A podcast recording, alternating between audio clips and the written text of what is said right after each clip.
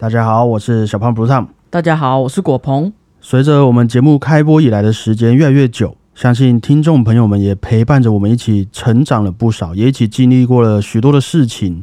你看，就在这短短两年多的时间，诶，两年多差不多，你也是从二十几岁到了三十好几了嘛？干嘛这样啊？不过呢，即便我们相处的时光看似都很愉快、很轻松，但我相信，或许我们的彼此的心中都有一些对于过去还是抱持着可惜或是怀念的念头。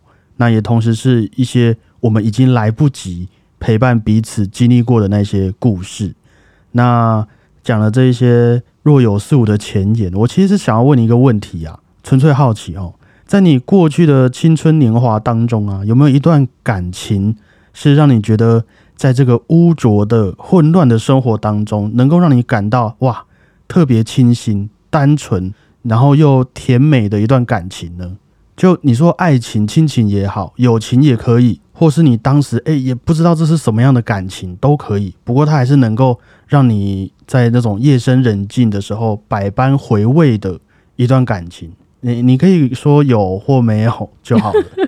有吧？我觉得我是一个很重感情的人，基本上大概已经过去了的感情，好像都会安慰到我，都可以在你心中变成是一个相对单纯，比起生活啊，相对单纯的存在。对，没错。那可以大概问一下，就是你比较深刻的几段是在你几岁的这个年纪遇到的呢？应该都是在大概五年前吧。二十五左右，差不多，差不多哦，就是介于一个出社会前后哦。我是在大概国高中时期啦。哦，那 OK，相信大部分的人也许都有类似的回忆啦。但这或许也不一定要是一个两情相悦的故事，也不一定会有什么好的结果。不过在那个当下，那个出发点的我们自己，应该都还是一位很纯真、很可爱的。那么今天在这个七夕的前几天，不知道七夕要到了，对不对？就让我们再次回到过去那个任性勇敢的自己，要来和大家分享的是《梁山伯与祝英台》的故事，还有《梁祝小提琴协奏曲》啊。没有这些经历的朋友们，也不要觉得很可惜啦，好像自己没有活过的这种感觉。就也希望你们听完今天分享的内容，再去网络上点开。《梁祝小提琴协奏曲》的时候，也可以获得那种哎呦小鹿乱撞、心跳漏一拍的那种悸动吼。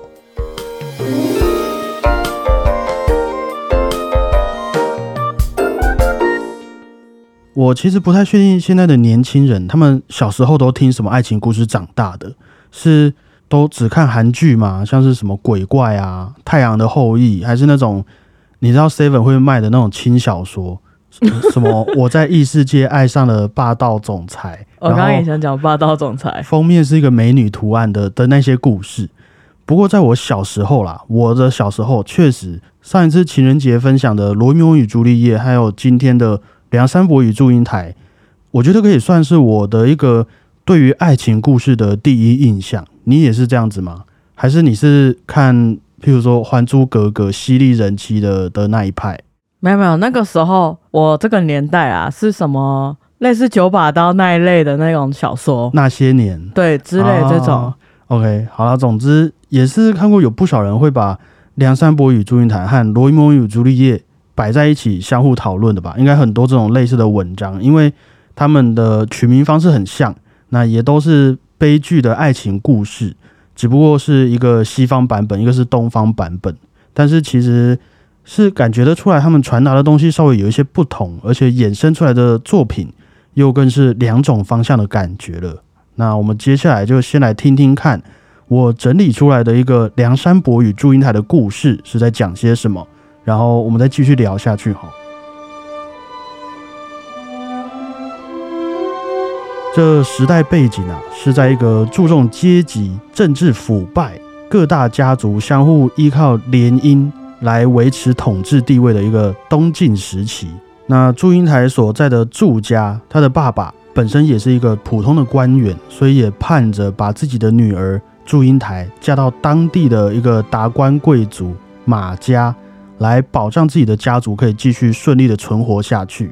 因此祝英台从小也都在为了以后的联姻在做准备，每天都要去学琴，要念书，才能成为大家眼中的那一种名门闺秀嘛。不过祝英台就偏偏很不爱这些事情，念书也坐不住，也没有什么音乐天分，整天就只喜欢往外面跑，或是爬到屋顶上面去看风景，很皮呀。那这时间久了，祝妈妈一看，哎，这样子下去也不是办法。既然家里管不住她，不如我就让祝英台女扮男装去书院念书好了，多接触一些我们说的经典。圣贤书籍，长大也才会比较有气质嘛。妈妈也是很叛逆。这妈妈其实有一段故事啦。妈妈小时候也是有去这个书院上过课的，为了要培养自己的一个知书达理的一种仪态，这样子。所以那个时候是女生不能去学校，女生应该是不能去学校，只有男生才可以去。OK。那朱英台听到这个消息也很兴奋啊，听到说哦可以出去念书，好啊，怎么不好？只要能出去都好。于是东西款款就带着丫鬟一起打扮好，出发去深山里头的书院了。那到了书院以后，老师也知道这位同学的身份不简单啦，至少比起其他同学都是那种平民老百姓出身的。祝英台毕竟是官员的孩子，那自然呢就把他安排到这图书馆旁边的一间比较有私人空间的小房间里面来居住。一来就不用和大家一起挤一些破破烂烂的房间或者是大通铺，那二来呢也能保护好祝英台她这个女扮男装的身份。哦，老师知道，老师心照不宣呐。OK，哎，不过就在一天的夜晚，祝英台哦看到这旁边的这个图书馆，哎，怎么好像有人点着蜡烛在那边，还发出吱吱呜呜的声音呢？哎，悄悄的走过去看，哇，吓了一跳。原来是有一位同学在那边念书啊，朱英台就好奇问他呀：“哎，你叫什么名字啊？怎么晚上还不睡觉，还跑过来念书呢？这吓到我都睡不着觉了。你你要负责吧？还没有负责啦，没有 没有进展那么快。那这位同学就说：啊，抱歉抱歉，我叫做梁山伯。其实我是因为家境比较困苦一些，所以白天很多时间都在做一些能够赚点生活费的工作。”因此，读书的时间并不多啊，但是还是想要努力，看看能不能考上个不错的职位，所以才选在这大半夜的跑来读书。可是我这样会不会吵到你睡觉了呢？还是你要赶我走吗？啊，没关系啦，没关系，这样我知道了，你就好好看书吧。你你要把文章念出来也可以啦，说不定我会比较好睡觉呢。就这样，祝英台在书院认识到了第一个朋友梁山伯。梁山伯也在这好几个孤单念书的夜晚，多了一位读书的小伙伴祝英台。那两个人就这样变得越来越熟悉。到了平常白天上课的时候，梁山伯也会帮助稍微娇小的祝英台来完成一些需要力气的工作。他们还还是要打扫啊，还是要搬东西什么的。到了晚上念书的时候，梁山伯也会看着这个憨呆憨呆、不太会读书的祝英台，会觉得有点傻萌傻萌的样子，很可爱。那偶尔的闲暇时光，两个人也会出去散散步啊，去看湖、看海，参观一些名胜古迹，就这样成为了班上最要好的朋友。英台也就是在这一阵子啊，发现了山伯和那些调皮捣蛋的小屁孩男同学不同，他又多了几分的单纯、善良，还有饱读诗书的温柔，也让英台对这位可靠的男同学渐渐的，哎，产生了一些好感。所以有时候在湖边的时候，他也会暗示梁山伯啊，就哎，山伯啊，你看我们两个人在这湖中的倒影，像不像是一个男生和女生啊？啊，山伯就说什么男生女生，就两个男生啊。英台又接着说，哎，那你看旁边那两只可爱的天鹅，他们看起来那么甜蜜。我想他们一定是一只公的，一只母的吧。不过梁山博士都 get 不到啦，就你知道我在说什么？什么公的母的？那看起来都是公的吧？你到底在说什么东西？就他其实也有一点那种钢铁直男的倾向。嗯，不过梁山伯也不是说他真的就没有心思哦，只是在当时的那个社会风气底下，应该可以理解说他还是要时不时的提醒自己啊，我不能想太多。这英台再怎么可爱，但他毕竟是男生啊。即便我们那么的亲近，那么有一种灵魂伴侣的感觉，但我想他未来也是会和我一样，要去娶别人家的女儿，和人家成家立业的嘛。不行不行，那我就不可以这样子。等一下，所以他是有感觉的。他当然有感觉啦，但是他自己知道这样子不可以，他也可能也觉得现在的自己不适合有这个心思这样子。于是呢，梁山伯和祝英台就这样子形影不离，相互照顾的在书院过了三年。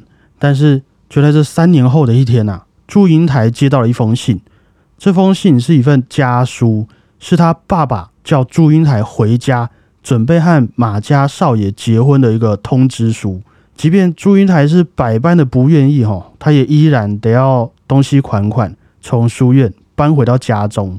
那在这回家的一路上，梁山伯虽然也不太清楚为什么祝英台要突然的回家，但是他也还是愿意十八相送，陪祝英台还有他家的车队走了十八里。那祝英台在这路上也一直和梁山伯暗喻明示的。但是梁山伯还是一样啊，听不懂那些含义。最终，祝英台还是没有说破自己的这个身份，也没有亲口说出对梁山伯的一个情感。两个人就这样子泪汪汪的和对方道别了。直到过没多久的一天啊，梁山伯才得知说：“哎，祝英台怎么要出嫁了啊？原来这一些年一直陪伴在我身边的祝英台，和我一起笑、一起哭的这祝英台，一直是一位女孩子啊。”那一方面，梁山伯是松了一口气，的确，至少祝英台是一是一一位女孩子，在当时所处的社会中，自己就是能够正正当当的喜欢她的，可以去名正言顺的追求她。但是另一方面，梁山伯也得知了祝英台她未婚夫的一个家世背景，深知他自己是怎么样努力都也比不上人家的，于是梁山伯就在这。对于和祝英台美好回忆的思念与懊悔，还有他时常工作熬夜导致身体不好的这个情况底下啦，直接呢就生了一场大病，然后就去世了。啊，太快了吧！很快，就是他的这个病情可以说是急转直下，马上啊得知英台要结婚了，生了一场病去世了。那祝英台得知这件事情，当然也是每天以泪洗面呐。就是他要出嫁嘛，那个妆发人员才帮他刚画上去的妆，马上就给他哭花了，这样子根本就画不上去。嗯，不过他自己也是一个要出嫁的人，那家里面的人自然也不会允许他出去乱跑，更不用说是去祭拜梁山伯。就这样，到了英台出嫁的那一天，这浩浩荡荡的婚礼队伍就从城里走出到了城外。过没多久，他们来到了一个小山坡附近的时候啊，突然。一阵很大的狂风挡住了他们的去路，就吹啊，吹到整个婚礼队伍几乎是无法继续往前走。啊，朱英台就感到很好奇，很奇怪，就问说：“诶，这边是哪里呢？”那身边的丫鬟就告知他说：“这里是梁山伯的墓的附近啊。”英台得知这件事情之后，哦，不顾众人的阻拦，跳下了轿子，来到了梁山伯之墓，跪倒在地上痛哭啊。但是就在这个时候，风不但没有变小，还突然地震了，咣！这梁山伯的墓啊，整个塌掉，打开了一个大洞。祝英台一看，就也跳了进去，一起呢被埋在了洞里了。那等到风沙散去，大家也回过神来之后，所有人只看见两只美丽的蝴蝶，翩翩飞舞在这个广大的草原之上。我们梁山伯与祝英台的故事就在这边结束了。等一下，等一下，你也听得太开心了，是怎样？祝英台掉到洞里哦，他跳下去了，然后就跟梁山伯在一起吗？嗯，意思是这样子，你有一点美感好不好？不是，你想那个画面，所以我就说你有一点美感嘛，没关系，我们继续聊下去了。我在看这梁山伯与祝英台故事的时候。其实你一把他跟罗密欧与朱丽叶摆在一起，就会突然发现这，呃，我觉得可以说是一个中国传说故事的特色。你还记得罗密欧与朱丽叶的结局是什么吗？也是悲惨的。对他们两位也是殉情嘛？对，和梁山伯与祝英台一样。不过在他们殉情之后，发生了什么事情还记得吗？他们两大家族怎么样？和好了。嘿，就是那些大家长就开始试图去弥补了。罗密欧与朱丽叶为何会殉情的一个原因嘛？对对对，有受到这个教训之类的。但是祝英台和梁山伯的结局是变成蝴蝶，成为了一段爱情传说故事。然后没有人要去检讨这什么社会风气啊，大家观念上有没有出问题？没有。那到底是为什么他们会这样子令人惋惜呢？就像你说的，为什么会发生这种事情呢？而且也不止这个故事哦，你看像是之前才说的这个屈原投河的故事，大家都很难过嘛，所有人都很喜欢屈原，然后这样子投河了。但是后来他们在做的事情是纪念屈原，包粽子、划龙舟，没有人要去检讨到底是谁让屈原这样子郁闷到投河的，就没有这些后续发展了。可能亚洲人都报喜不报忧吧。这也不是什么喜事啊，重点是，好了，可能我们说的故事还不够多，没有一些更深的理解。但是加上今天的梁山伯与祝英台，就会让我觉得说，我们中国的故事。嗯，应该是说很多都只能点到为止，大家心知肚明就好了。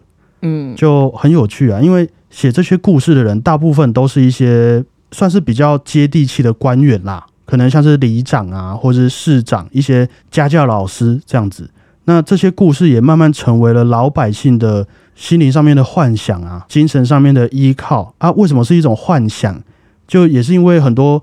很悲惨的事情，只有老百姓和这些里长、市长体会过而已。那在当时，也许就他们就没有办法，也不够团结来一起改变这个社会现实，于是就把这些想法寄托成了这些故事。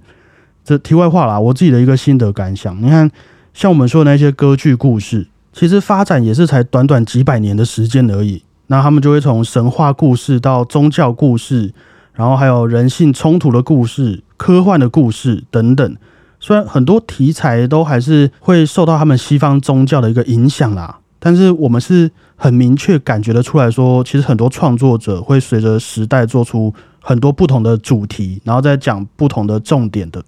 不过，好像中国的这些故事能够这样子流传几百几千年，会不会也是因为这些传说故事？好像你可以说，不管是用在哪一个朝代都很适用呢。就你说到了现在，会不会也有屈原这种人存在呢？就啊，跟你说了这个肺炎很危险，为什么不告诉大家呢？啊，然后就没有然后了。就我们会怀念他这样子。应该说，每个文化、每个社会，当然都有不同要面对的问题啦，这是一定的。不是说什么谁好谁坏，嗯，只是我觉得，嗯。也很庆幸，好吧？现在网络社会很发达，在大部分的国家啦，就网络社会是相对自由的，所以也慢慢可以让我们能了解到有哪一些议题才是值得我们去理解，然后是和我们的生活息息相关，而且大家还能团结一起来一起试着改变的。像是这几年也因为很多影视作品而开始被大家讨论到的一些政治的黑暗面啊，两性平等。人权、弱势团体的关怀等等，也是我们随着时间发展，大家看到的问题都不一样，所以才有了这些不同的故事嘛。然后甚至还会有那种开始跟你揭露一些过去的文化伤疤呀，你要让大家接受曾经的错误的这些很敏感的故事。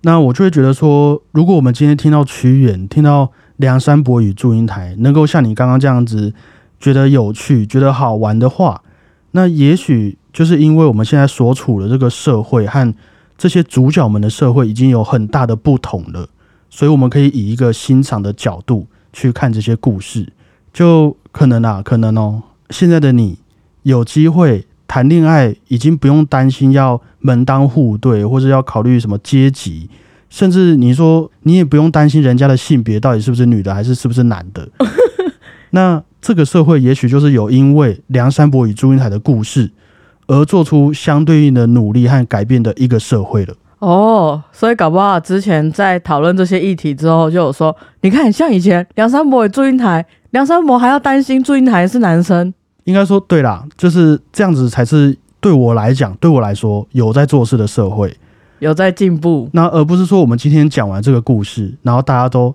心有戚戚焉，觉得蝴蝶好美。我们怀念他的这样一个社会，还是你会觉得稍微有点心有戚戚焉吗？现在不会，就会一直笑，这样就单纯觉得有趣，是不是？嗯，对。OK，好，就一个小小的感想啊，在我最近看了许多的故事之后，我们点到为止就好了。还是先把这个主轴拉回到梁山伯与祝英台身上。那这个故事呢，一直被大家传唱到了今天。对于很多人很无奈的都很受用。直到有一次，有一件作品的产出，我觉得是把这梁山伯与祝英台的故事是做出了一个质的转变。在一九五八年左右啊，中共要举办一个建国十周年的一个活动，他们好像一九四九年才建国的样子。嗯，那总之也因为这个活动呢，就也希望说能够用西洋乐器来结合中国传统的地方戏曲来做出一个节目。于是当时在上海音乐院的同学们，大家就开始集思广益，要来参加这个活动啊。那有一位同学 A 就说：“不然我们就用大炼钢时代来当做这个作品的主题吧，一个工业革命的感觉。”啊，另外一位同学 B 也提案说：“不然我们也可以写一个女民兵的故事，就是传递这个妇女能顶半边天的这种精神。”最后，同学 C 也提出了一个想法，他说：“我觉得我们应该要来试试梁山伯与祝英台。”那后来这些提案就都传到了他们的领导手上，领导看了看，嗯，就在梁山伯与祝英台上面打了一个勾，就用这一个吧。于是鼎鼎大名的《梁祝》小提琴协奏曲就这样子诞生了。而当初那一位同学 C 呢，就是当时年仅二十五岁左右的作曲者何占豪。先来介绍一下这一位中国音乐家何占豪。据我所知，他小时候是因为他爸爸在剧团工作的关系，所以也是从小就听了很多戏曲。那在这其中，他最喜欢的就是越剧，是越南的越哦，越剧好像是盛行在这个上海、浙江的一种传统戏曲。那他稍微长大一点之后，就也开始在剧团的乐队里面学琴，学了扬琴，还学了小提琴。然后也接触了那一种当时啦，他们要用传统戏曲开始去改革的一个音乐工作。后来到了二十四岁才考上了上海音乐院，然后提出了这个梁山伯与祝英台的提案。但是等到领导真的批准了这个重责大任落在何占豪身上的时候，他就也开始担心了啊！哇，就我也不是什么。受过专业训练的作曲家，我曾经做过的作品也没有几首，脑子里面没有什么旋律，那我这样可以吗？还是我这个机会应该是要去让别人写会比较好吧？那这些想法就被何占豪的一位老师知道了，这老师啊就把何占豪找来，他就问何占豪说：“呃，你不是会很多越剧吗？”何占豪就说：“嘿，是啊，那你就唱两首来听听啊。”啊，他就唱噔噔噔噔噔，哎，很好听啊！啊，还有吗？然后何在豪又唱噔噔噔噔噔，哎呀，很好听啊！那你怎么会觉得自己的脑子里面没有旋律呢？可是何在豪就跟老师说啊，这好听归好听，但是这些是乐剧啊，又不是我们要写的小提琴协奏曲。于是呢，老师就跟何占豪说了啊，不然你以为贝多芬和莫扎特的音乐素材是哪里来的呢？都也是从他们的这个民间音乐提炼出来的啊。你这样满肚子的乐句，满满的民间音乐知识，其实也不用什么天生神力啦，你已经可以试着作曲了。那合照还要听完，感觉哎呦，好像也渐渐找到了一个方向。他就这样子不眠不休，把这首充满乐句音乐元素的《梁祝》小提琴协奏曲给编写出来了。不过，这首《梁祝》小提琴协奏曲的这个共构人员其实很多的啦。也许里面大多数主要的旋律都是何占豪他整理完写出来的，但是在乐团啊那些配器上是由另外一位同学陈刚配器的。那他们也会和其他小提琴学生一起讨论这个小提琴要怎么拉呀，要怎么揣摩那种一些我们说的那种二胡的语气啊，然后和老师讨论说里面的音乐理论有没有符合逻辑，才慢慢把这部作品给建构起来。像是原本他们还想要在乐团里面加上琵琶和唢呐之类的乐器，就想说民族化嘛。那我当然要用上一些民族乐器啊。结果他们老师一看，哎，这什么东西？你觉得外国人会吹唢呐、会弹琵琶吗？啊，你这样子写，你这首曲子还让不让外国人演奏了？那拿掉拿掉，才慢慢变成我们现在听到的版本。哦，就其实那些老师也都是很有这个 sense 的啦。总之就是一个大家一起努力过后的结晶。只不过我们现在会统称这首《梁祝》小提琴协奏曲的作曲者是何占豪和陈刚一起创作的。那刚刚我们听的那些《梁祝》的故事，就也被拿来当做这首协奏曲里面的一些主题段落。它本身是一个类似奏鸣曲式的形式啦，有城市部、发展部、在线部。那在开头的城市部就会说到梁祝他们刚认识彼此啊，培养感情，然后到了发展部，祝英台就开始拒绝结婚，然后梁山伯就生病过世嘛。最后的在线部，英台跳到山伯的坟墓里面，然后两个人变成蝴蝶结束。但是在这作品发表之后不久吧，虽然说是受到了很大的欢迎，主要是这些官员们也都很喜欢，不过还是会有一些比较遵从，嗯，我们说的那种学院派啦。学院派的学生就会觉得说，它还是一部很肤浅、没有什么技巧性的作品。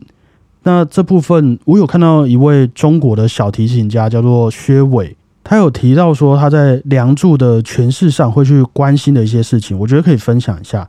像一般我们从小学古典音乐长大，那不管是在演奏啊，在欣赏音乐作品的时候，都会去强调一些所谓好的音色，这个干净饱满的声音嘛。所以我们在演奏的时候，就会特别去注意说啊，我不能破音啊，我不能闭车，我的音要准等等的。不过在《梁祝》里面有一些比较冲突的部分，像是祝英台不想要结婚啊的一个场景。那为了要表现出那种情绪的张力，他就会选择用一些比较有破坏性的音色，就有那种嘶吼的声音，让《梁祝》里面的这种戏剧张力也可以透过你的音色去呈现出来。而不是就一昧的去追求饱满的声音，那相反的，在一些比较悲情的地方，也会有更多那种很虚的声音，一个点到为止的的一个触感。就有时候我们难过的时候讲话会泣不成声嘛，会没有力气。果鹏，我我我要变成蝴蝶了。那那这一种美感，就也要表现在你的音符和音色当中，所以也才能营造出一种。这个之前有说过啊，这个多就是少，少就是多的一个氛围啊，有些情感是我们刻意不说明白，要让大家自己去想象的啊。有时候你演奏的声音多了，你这个分析的很理性的，你的情感就少了。那有时候你展现出来的声音是少的，但是情感反而变多了，大家也会因为你没有讲那么多话，反而更用心去参与了。然后，当你演奏到了尾段，他们都变成蝴蝶的时候，一样的和这首作品开头同样旋律的这个爱情主题，最后呢，剩下的是一种回音，是他们梁山伯与祝英台爱情的味道，还有影子，还有对于我们所有观众的一种祝福。于是这首作品才有办法在这边结束，才会是一个完整的作品。就他们的要求会是这个样子，很有想象的空间呢。很有一个禅的意境，我不知道这样子讲可不可以。对啊，所以这样子诠释出来的作品，你要说它肤浅，没有这个实质上的技巧性的话，我就会觉得也有可能是我们因为种种的因素啦，对于这些传统音乐的理解，还有他们可以量化的程度，还了解的不够深刻。那我们之间用的语言也是不同的，才会做出这一种结论吧。所以像是《梁祝》。这样子，西方音乐理论加上东方音乐题材的作品产出，就会让这些隔阂，让我觉得说是有点像文化交流这样子，是打破了一些门槛啦。在这个部分，还是很令人欣慰的一件事情。那这薛伟老师的影片，大家有兴趣的话，也可以去网络上找来听听看。我是觉得讲的蛮好的，听你会觉得很踏实啦，就在这边推荐给大家。不过很快的，我们还是要来面对现实啦。自从这《梁祝》小提琴协奏曲首演成功之后，也让各种有关于《梁祝》主题的作品纷纷被创作出来。然而，一九六六年，中国的文化大革命正式启动了。那西方音乐就被视为是一个要接受批斗的目标。你所有的这些乐谱啊、录音，甚至你的乐器都要上交上去。那自然，这《梁祝》小提琴协奏曲也成为了这个共犯之一。他的编曲者陈刚也有在一段访谈里面提到说，当时他就遇到那些红卫兵啊，跑来他家，然后要他把窗户打开，自己对着窗户外面大喊说：“打倒反党分子陈刚！”自己喊要打倒自己，这样子啊？意义是什么？就是可能让你自己羞辱自己的感觉吧，要让你自己知道你做了坏事，羞辱自己这样子。可是他做了什么坏事？他写中国的音乐。这个你要去分析说他到底做了什么坏事，可能也讲不清楚啦。但就是人家觉得你做了坏事，你先认错就不会有事；你不认错，就让你认错。就是一个，所以才会有梁山伯与祝英台的故事啊。哦哦，好了，就是所以在这段日子，这《梁祝小提琴协奏曲》也才会又一次成为了这许多人心灵上面的幻想、精神上面的依靠。那直到文化大革命真的结束之后，这部作品才又重新被拿来当做一个，诶、证明说党的这个艺术教育方针指导之下的一个艺术结晶呐、嘿，我看到很多报道是这样子写的，因为梁山伯与祝英台很多中国的资料嘛，我看他们讲是这样子讲的啊。不过呢，在这个故事里面，这些音乐中想要传达的事情，我觉得，嗯、点到为止，可能是一个最美的做法啦。那这样子分享梁祝的故事，从单纯的爱情到身不由己的一个处境，又到这些作品衍生出来的这个社会风气啊、文化意识，应该可以感觉得到，它承载的这个压力和《罗密欧与朱丽叶》完全不是同一个概念的感觉了吧？对啊，不单纯了很多哦、感觉《罗密欧与朱丽叶》比较可爱一点。嗯，那用这个故事来陪伴你度过即将到来的七夕，觉得怎么样？还可以吗？感觉会有点压力耶。啊，我是想说，也蛮符合我们现在这个年纪会遇到的事情啊。啊，可能大家长大之后就会觉得，哦，我们这种爱情已经没办法像小时候那样单纯嘛。我我们会觉得自己不得不开始考虑身家背景啊，考虑财产，考虑健康，还有什么未来的很多烦恼。然而，就当我们点开了这首《梁祝小提琴协奏曲》，也就会发现说，其实爱一直都是一样的单纯。那变得复杂的呢，好像是我们自己还有这个社会。那你这样会不会有统一的意味？哎，没有没有没有，我还没有把话说完呢。那事到如今，我们了解了这些作品，你会选择再多写几个故事，还是选择变成蝴蝶呢？哦哦 不要用这种结尾啊！啊！虽然因为版权的关系，我想说可能不太方便直接找音乐来让大家听啦，只能用文字来听我们这样子聊。不过我也整理了几个自己觉得很有趣的版本，到时候会把关键字放在资讯栏里面，大家照着去 YouTube 搜寻，应该就可以找到了。这里面有美国人演奏的版本，有德国人的，有韩国人的，还有日本人的版本。我自己都挑不出最喜欢的一个，我觉得都超级喜欢，就小小的推荐给大家啦。有台湾跟中国的版本吗？诶，我发现我比较喜欢外国人的版本哦。诶，为什么？我也不知道，你大家去听听看，可能也有自己的见解。我觉得我蛮喜欢外国人的版本的，台湾人和中国人的，虽然说他们讲啊，他们解释分析的都很完整啊，毕竟是我们自己的一个文化产物嘛。但是在诠释方面，我可能会觉得外国人就是有点那个叫什么，不是庐山真面目之，他们叫什么旁者。那个当局者迷。对对对，旁观者清的感觉，我觉得外国人演奏有一种旁观者清的感觉，我自己会比较喜欢这些外国人的版本啦，哦，有可能我们亚洲人会多加了很多不一样的情绪。自己的委屈在里面，有可能啊，有可能。以上啊，感谢各位，我是主持人小班不烫，谢谢大家，我是果鹏，大家再会啊。拜拜。